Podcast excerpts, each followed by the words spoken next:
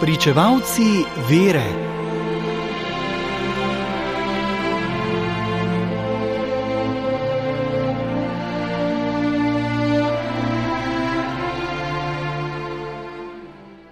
Na današnji dan, leta 1858, je šla 14-letna Bernardka s sestro in sosedo nabirati drva k rečici Gavi.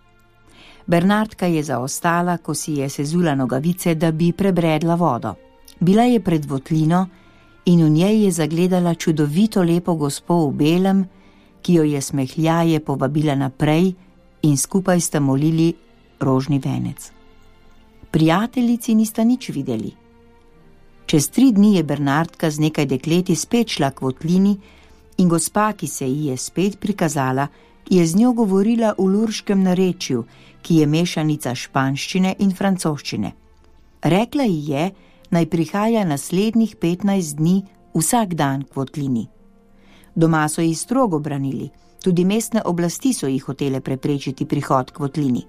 Obljubila sem gospe, je dejala Bernardka in prihajala vsak dan.